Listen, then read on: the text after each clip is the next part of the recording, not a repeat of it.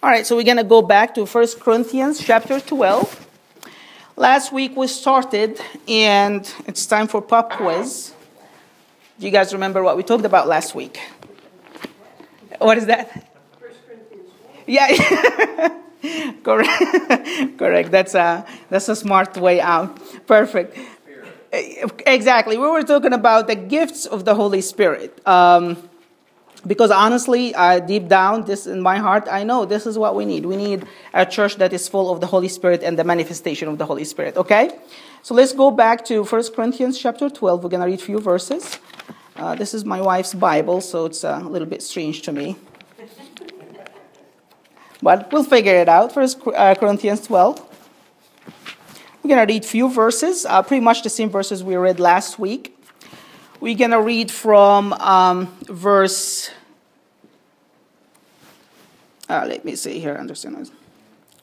Okay, verse uh, four. We're going to read from verse four. Now there are variety of gifts, but the same Spirit. There are variety of services, but the same Lord. And there are varieties of activities, but it is the same God who empowers them all and every one. To each is given the manifestation of the Holy Spirit for the common good. I'm reading from the ESV, just an FYI. Uh, for each is given the manifestation of the Holy Spirit for the common good. For to one is giving through the Spirit the utterance of wisdom, and to another the utterance of knowledge, according to the same Spirit. To another faith by the same Spirit. To another gifts of healings by the one Spirit. To another the working of miracles. To another prophecy uh, to another, the ability to distinguish between spirit, the discernment of spirit. To another, various kinds of tongues. To another, interpretation of tongues. All these are empowered by one and the same spirit who uh, uh, apportions to each one individually as he wills. Amen? All right, so we'll take a few minutes and we'll recap about what we did last week, what we talked about. And then we're going to move forward this week with, um, we'll see how far we go. But last week we started from verse 4 and we stopped somewhere in verse 8. We haven't finished uh, verse, we did verse, uh, we stopped in verse 9. We haven't finished verse 9 yet. So what we talked about last week is this. Between verses 4, 5, and 6, we made a distinguish between the gifts that the Holy Spirit gives, and we say that the Greek word for that is charisma. This is purely based on the grace of God. Verse 4, there is the services that the Lord Jesus gives, and we say that the Greek word for that is diakonia, which is we, from, from, from that word we get the word deacon, which is servant. And then verse 6, there is the actions that God the Father gives, and we say that the Greek word here is energema, which is from, from what we get, we get the word energy, which is actions or something that we do that requires effort. Amen? And we, may, we said that these three are not exactly the same. The gifts of the Holy Spirit, it's not the services that the Lord Jesus provide. It is not the actions, the powers that God the Father give. Amen? And then we spoke also about rules, how these gifts need to be manifested. And we highlighted six rules. We say that the gifts are for every believer. That's in 1 Corinthians 12, chapter, verse 7. It says that to each one of us was given the manifestation of the Holy Spirit. And we emphasize again that each one of us has to function in some sort of the gifts of the Holy Spirit. Amen? Number two, we said that the gifts are meant for the edification of the church. So it's for each one of us, but the purpose of it is to build the church. Amen? That's also 1 Corinthians 12 7. The rule number three, the gifts are to be practiced in love. And that's the whole point of 1 Corinthians chapter 13. And then rule number five, the gifts of the Spirit are to be sought after. We have to seek the gifts of the Holy Spirit. God will give it to us as a gift, but we have to ask Him for it. Amen? And then number six, the gifts are to be practiced in order. And we read about that in 1 Corinthians chapter 14. All right? And then last week we highlighted only three of the gifts of the Holy Spirit. So we're going to name them real quick and then we'll move forward this week. We spoke about the words of wisdom, right? That was last week. And we said that words of wisdom is what? Supernatural wisdom that God provide for his children. It's not a common wisdom, it's not a common sense, it's a supernatural wisdom that God gives to his people. Amen? What was the example that we used last week? Anybody remembers? It was Joseph in the Old Testament when God gave him wisdom to deal with the famine that even Pharaoh and his cabinet back then they were shocked at that wisdom and said, "This man has the spirit of God. This is impossible that this can be humanly uh, made that somebody can come up with that solution." Amen. We talked also about words of knowledge, and we said that words of knowledge is when God revealed the secrets of people's hearts to us, like when God revealed a secret to you. We used a couple of examples. Anybody remember any one of them? Acts chapter 5. Ananias and Sapphira, they sold their uh, house, they hid part of the uh, proceeds, and Peter knew that they are lying because God revealed that to him through a word of knowledge. Amen. We also use the example of Elijah, Elisha, the prophet in the Old Testament, when God was revealing to him the secrets that the king of Syria or the king of Aram was discussing with her, uh, with his army leaders. Amen. So that was the word of knowledge, and then gift of faith. We discussed that as well last week. What did we say about the gift of faith? We said that faith is not is the only thing that is a gift and a fruit of the Holy Spirit right? But they're not the same. Faith as a gift of the Holy Spirit, it is not the same as faith as a fruit of the Holy Spirit. Also, one more thing I was think, been thinking about this week. Salvation by faith, and the Bible says that this is a gift of God, but faith that leads to salvation is not neither that gift of faith that Paul was talking about here in 1 Corinthians 12. All right? We were saying that the gift of faith, what is that? This is when you know that you know that you know. God speaks to your heart very clearly that a miracle is about to happen, that something supernatural is about to happen. Amen? What was the example that we used last week? We read that scripture from uh, Luke 17 6 when Jesus said, If you have faith as small as a mustard seed, this is the gift of faith you can say to the mulberry or even the mountain, some other places Jesus said a mountain, be uprooted and planted in the sea, and it will obey you. This is the gift of faith, a supernatural manifestation of the Holy Spirit. Amen? So that was last week. Today, let's keep going on with the same gifts and let's just see how far we go. Let's talk about the other gifts after that the gifts of healing and the gift of miracle. Okay? Now, these two gifts kind of very similar to each other in the principles and how they work. So some of the principles that are going to be applied to the gifts of healing pretty much apply to the gift of miracles, but they are slightly different, okay? So let's start with the gift of healings, but just keep that in mind. Same principle probably going to apply for both. Now, there is a lot to be said about healing. Amen? But we believe that healings still happen. Anybody disagree? No. Healing still happen. Jesus is still our healer in as much as he's our savior and he is our sanctifier and he is our coming king. Amen. So what I'm going to talk to you about today is not how to receive healing. I want to talk about how to administer healing. Okay?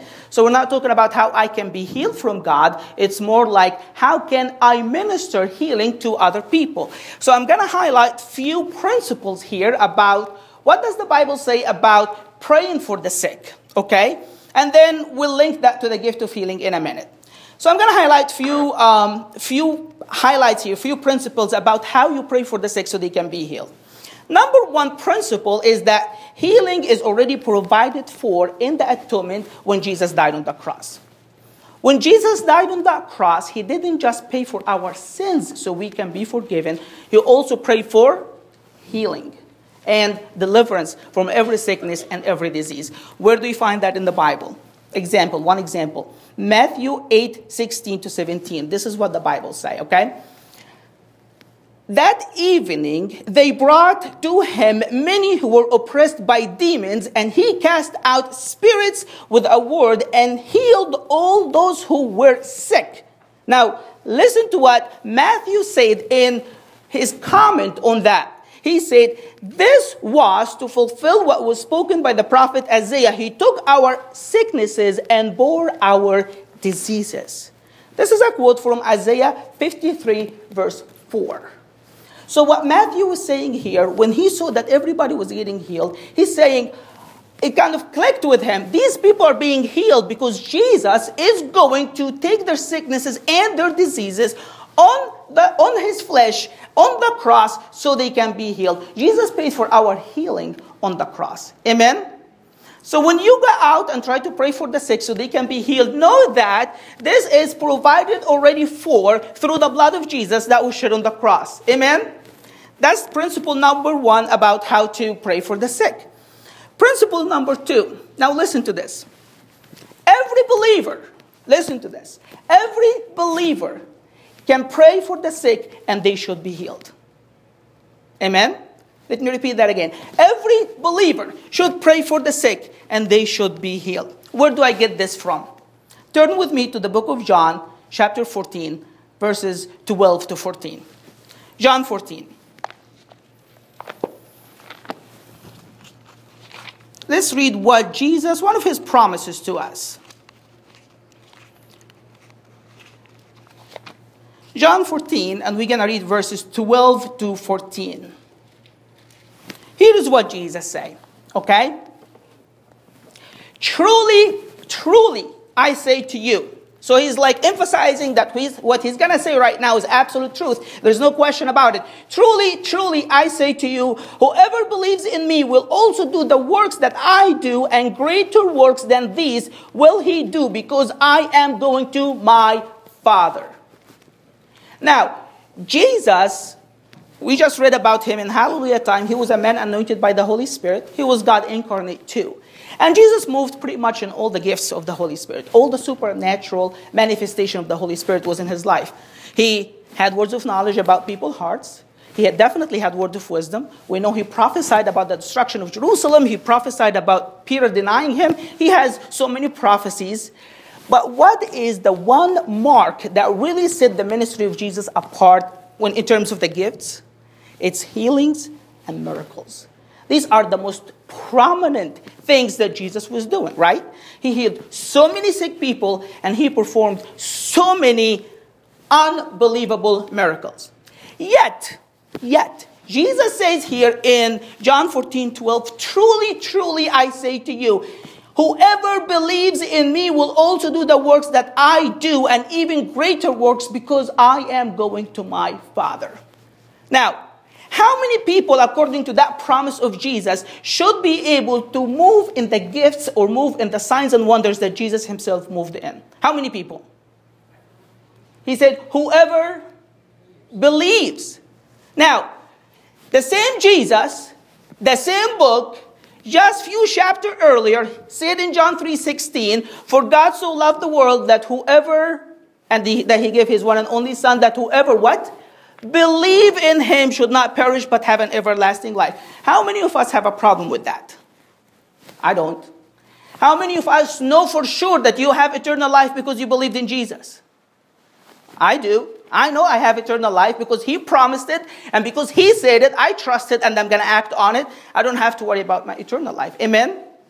Now, the same Jesus, the same book, a few chapters later said, Whoever believes in me will do the exact same works and even greater. But we don't see that in our midst, right? We barely see healing, we barely see miracles. Why? I don't see a reason for it.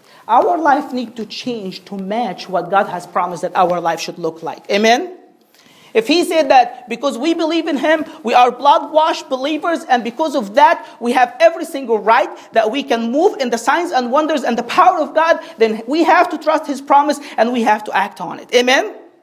Now, why is Jesus saying that? Why is saying you're going to do even greater works? The very end of last verse, he said, Because I am going to the Father.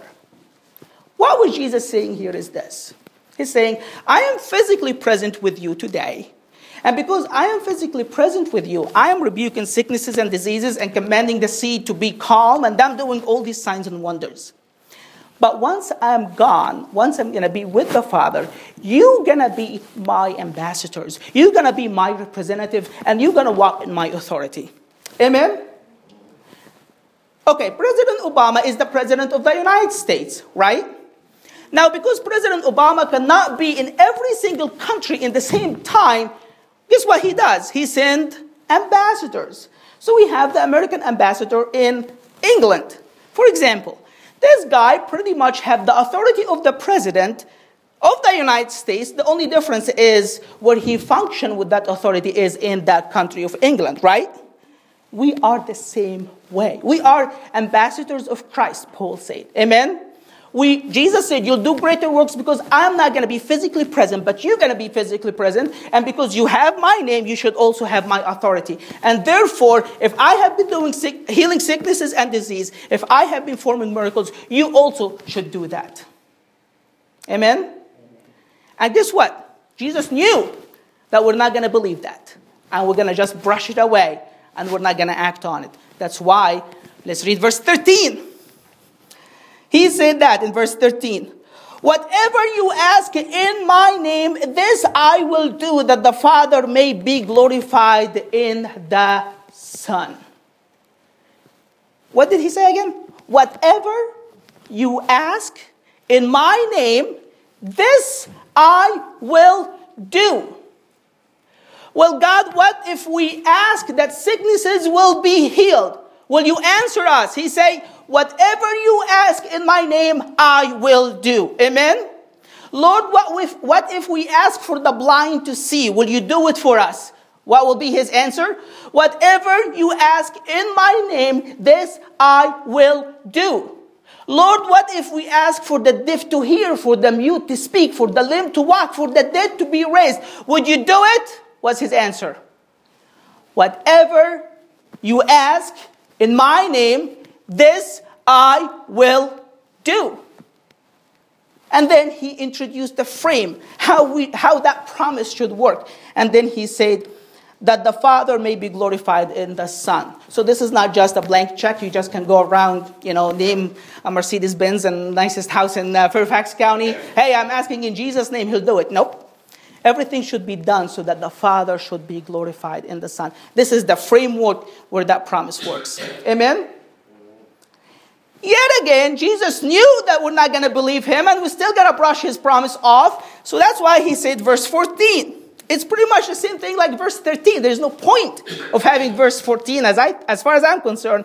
He said, If you ask anything in my name, I will do it. Again, over and over and over again. Because he know that if he said it once, we're probably not going to believe it. And now he said it three times, and guess what? We still don't act on it. Anyone who is a servant of Christ, who is blood washed by the blood of Jesus, we have the authority. You see, the name of Jesus is so powerful. It's not about you and me, it's not about what we can do, it's about the power that is in the name of Jesus. Amen? And in his name, every sickness and every disease should bow. Every, every death, every oppression of the enemy should flee because the name of Jesus is so powerful, and that's all what we have. Amen? You might ask, well, if that's the case, then how come we don't see everybody get healed? Or how come we don't see people getting healed? If everybody can pray for the sick and they should be healed. Well, let me answer your question with a question. When was the last time you laid hand on the sick and commanded them to be healed? Oh, I, I didn't know I have to do that. Well, one, one person said one time, Do you know how to spell faith? F A I T H. Do you know how to spell it? It's R I S K, risk. He said it, I believe it, I'm going to act on it. This is faith. Amen? Amen? I tell about myself. I have been saved when I was 12. I'm whatever, 37 now. And since I was saved, I'm very entreated by the Holy Spirit. I am very entreated by the Holy Spirit. One of the main reasons I came to this country is because I grew up in, a, in, in my church. We don't believe much in the power of God. And I thought, man, I, when the Lord started bringing my family to the States, I was static. I was like, oh, I hear about all these things that is happening and the power of God is moving. I can't wait to go to the States so I can be where the Holy Spirit is moving. I'm very disappointed 15 years later. Um, and, uh, you know, I have prayed for the sick for so long. I, only one person that I can recall uh, when I was in Brazil that actually got healed. That's the only thing. And, but on the flip side of that, I prayed for so many sick people and they haven't get healed. But guess what? Guess what? That doesn't mean I should stop praying for the sick. That doesn't mean that Jesus' promise is not true. All what it means is this my life experience need to change to match what Jesus is expecting my life experience to be. Amen? God's promise is solid and my experience is not. So my experience need to change. I need to see people getting healed just because he promised that they will. Amen? I don't have the answers, but I know that I will keep trying to pray for the sick as much as I possibly can. And every time I get disappointed, I'll take this word back to him and say, You said it, why it's not happening? And have to keep pushing through so that I see that promise being fulfilled. Amen? But the fact that I'm doing it, I'm trying to encourage you guys to do it too. Well, how many people Jesus said can pray for the sick and they be healed? Whoever believe. Whoever believe. Whoever believe. That means you and me. Amen? So, um, we're still talking about principle number two when it comes to healing. Principle number one is that healing is paid for in the atonement. Principle number two all blood washed believer can pray for the sick and they can be healed. Let me show you a couple more examples so you know that I'm not just making that up. The Bible say two or three witnesses establish every word. So let me show you two or three scriptures, okay? Let me go back to the Gospel of Mark and we're going to read from the very last chapter.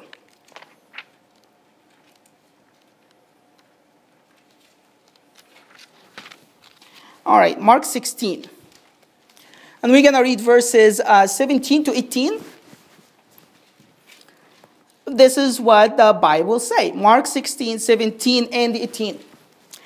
And this sign will accompany those who believe in my name. This is what Jesus said. They will cast out demons. Now, these signs shall follow how many? All those who believe. Those who believe in my name should have these signs to follow them. It doesn't matter, this is not for the elite, this is for everybody, okay? These signs shall follow those who believe in my name. They will cast out demons, they will speak in new tongues, they will pick up serpents with their hands, and if they drink any deadly poison, it will not hurt them. They will lay hand on the sick and they will recover. Now, Mark, the very last chapter 16, verse 9 to verse 19, are very questionable passage in the Bible. There are so many textual problems with it. And I honestly don't think that this passage actually belongs to the original Greek. I think it was added later on, the whole passage. Is a different story for a different day. However, even though that was not, in my opinion, inspired by the Holy Spirit, it still gives us a pretty solid idea of what the early disciples in the first or second century thought about Christianity and how a disciple of Christ should function. Okay? And it tells us here that the early disciples in the first or the second century, they, they knew that if you believe in Jesus, if you are a believer in the Son of God, if your sins have been forgiven, you ought to pray for the sick and they ought to be healed. Amen? Man, let me give you another example, and that will be my last evidence. Let's turn to the book of James, and we're going to read from the last chapter.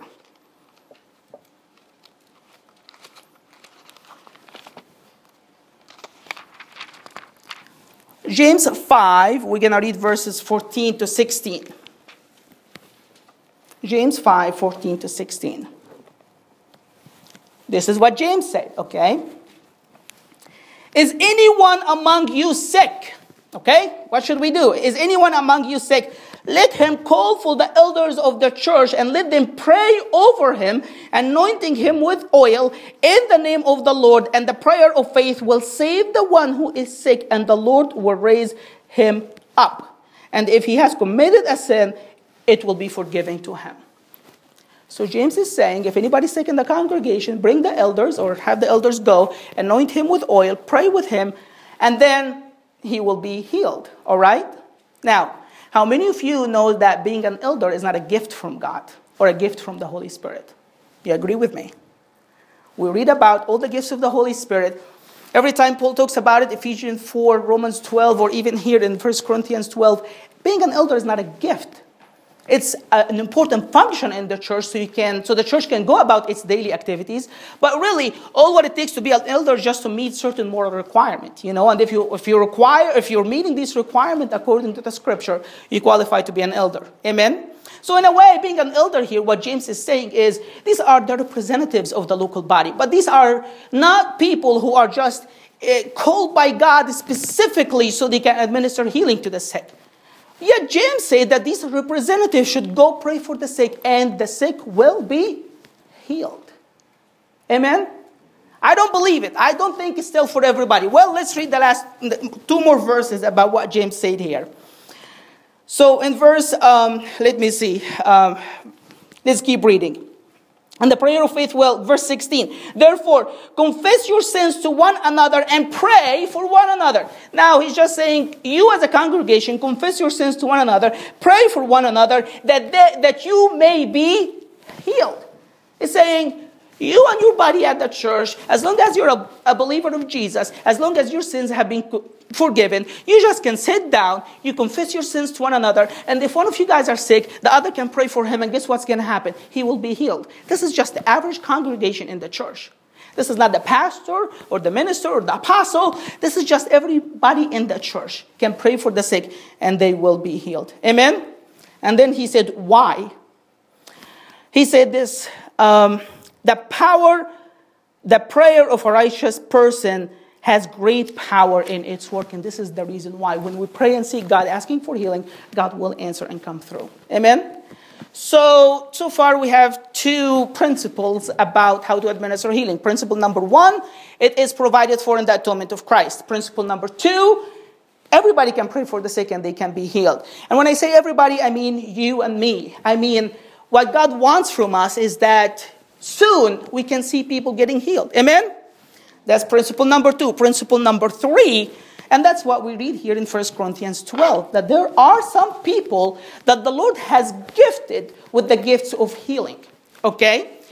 So, a pause, one second.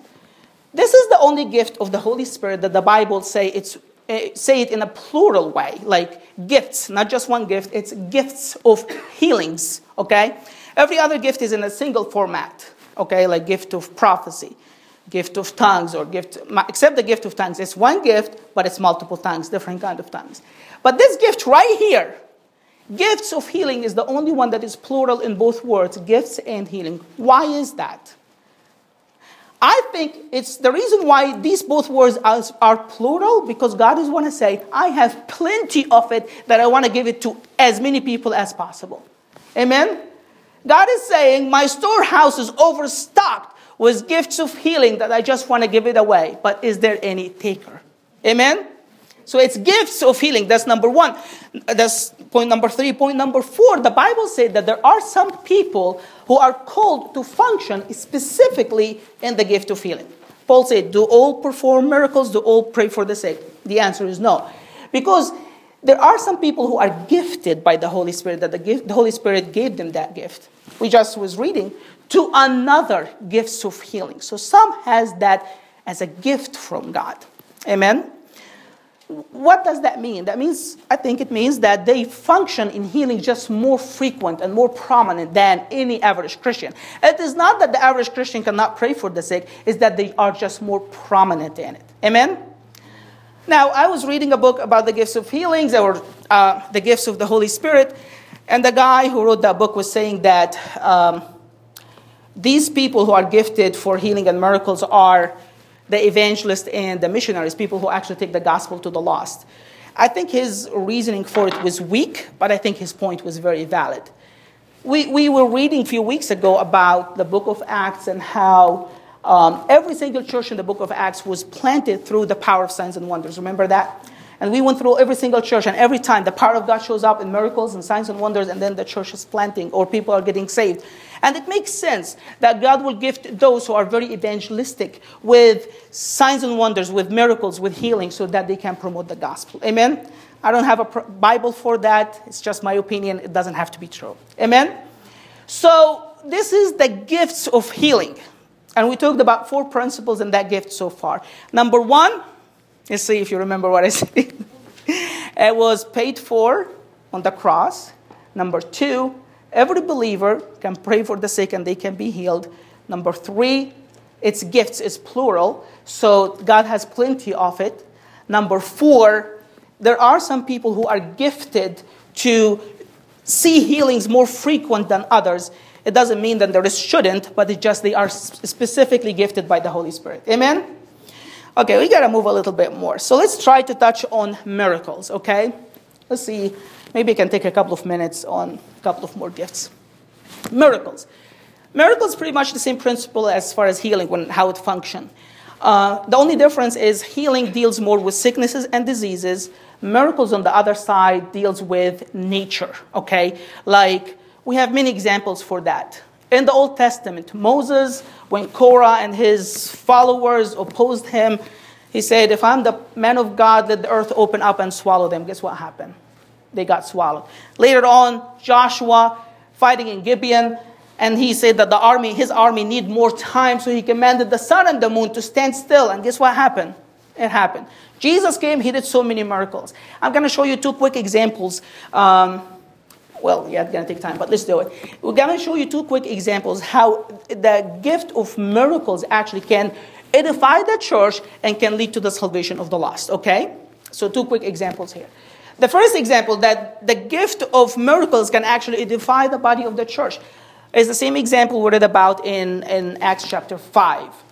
We talked about that last week when Peter knew that Ananias and Sapphira hid part of the proceeds. He called them out on it. They both dropped dead. They, were, they both buried. And the Bible say that the whole church was feared. The fear of God fell on the church, and the church was edified. Okay? So that miracle helped edifying the body of Christ. Amen? The example number two it's in um, Acts 13 4 to 12. I'm going to make it very short so we can save some time. So, Acts 13 uh, 4 to 12. The Bible said that this is the first time we read about Paul doing any miracle or even being in the public ministry. Okay? And Paul went, he was talking to one of the rulers. Um, his name was Apollos, Sergius. And then there was a sorcerer, a, a Jewish magician guy who was opposing Paul every time he tried to speak. He doesn't want the governor to believe, so he's trying to distract the governor, he's trying to manipulate the words of Paul. Acts 13, 4 to 12, okay? So Paul, the Bible says, filled with the Holy Spirit, he said, You son of the devil who tried to pervert, pervert the word of God, I am commanding you to be blind right now. And all of a sudden, this guy got blind for a while. And the Bible said that when the ruler saw that the guy, the, the sorcerer got blind, he believed. Amen? So miracles here led to salvation. Amen? So the gift of miracles can edify the church. The gift of miracles also can lead to the salvation of the lost. Amen? I'll take one more gift, so this way, hopefully, we'll wrap up next week. All right, so we talked about healing, we talked about miracle. Let's just talk about prophecy. Now, prophecy, simple. We know all what is prophecy. Prophecy is to tell a, future event, something going to happen in the future, okay? Now, remember, all these gifts of the Holy Spirit are supernatural manifestations, okay? If it's natural, it is not one of the gifts of the Holy Spirit. Amen? If you can perceive that, if you can understand it with your own mind or expect it with your own brains and intelligence is not a gift of the Holy Spirit. Prophecy, when you speak something into the future, you know gonna happen, or you speak an event into the future and it come to pass. Amen? We have so many examples in the Bible. Just in the Old Testament, Micah prophesied where Jesus will be born. Jesus prophesied of the destruction of Jerusalem. Um, just one more example, Acts 21 11. We read about a prophet in the Bible, in the New Testament. His name was Agabus. He went to Paul and the disciples when Paul was about to go to Jerusalem. And then Agabus got like a belt and he tied himself and he said, Thus says the Holy Spirit, the person whose built is this, he's going to be bound in Jerusalem. And that was Paul, and he ended up being bound in Jerusalem. So that is prophecy. You speak the events that is going to happen in the future. Amen? Amen? Okay. Now, I have been, since I went to Regent, I've been around Pentecostal slash charismatic churches for God knows how long now. And it's funny to me. A lot of people say, Oh, I'm a prophet. Okay, prophet, what do you have for me? And he said, The Lord hears you when you pray. I'm like, Well, I know that. You know, can't the creator of heaven and earth, Almighty God, be a little bit more specific than that? You know? so these are good words of encouragement. I'm not dismissing them. I'm not saying these people mean bad, but these are words of exhortations. These are words of encouragement. But this is not the gift of prophecy. Amen? All right, let's uh, stop now because we're running out of time and then we'll continue next week. Let's just pause for a second and we'll spend a few minutes here to pray. Um, the reason why we're talking about all of this, the reason for a few weeks now we have been talking about the Holy Spirit, right? Why do we do that? Why? Because as a church,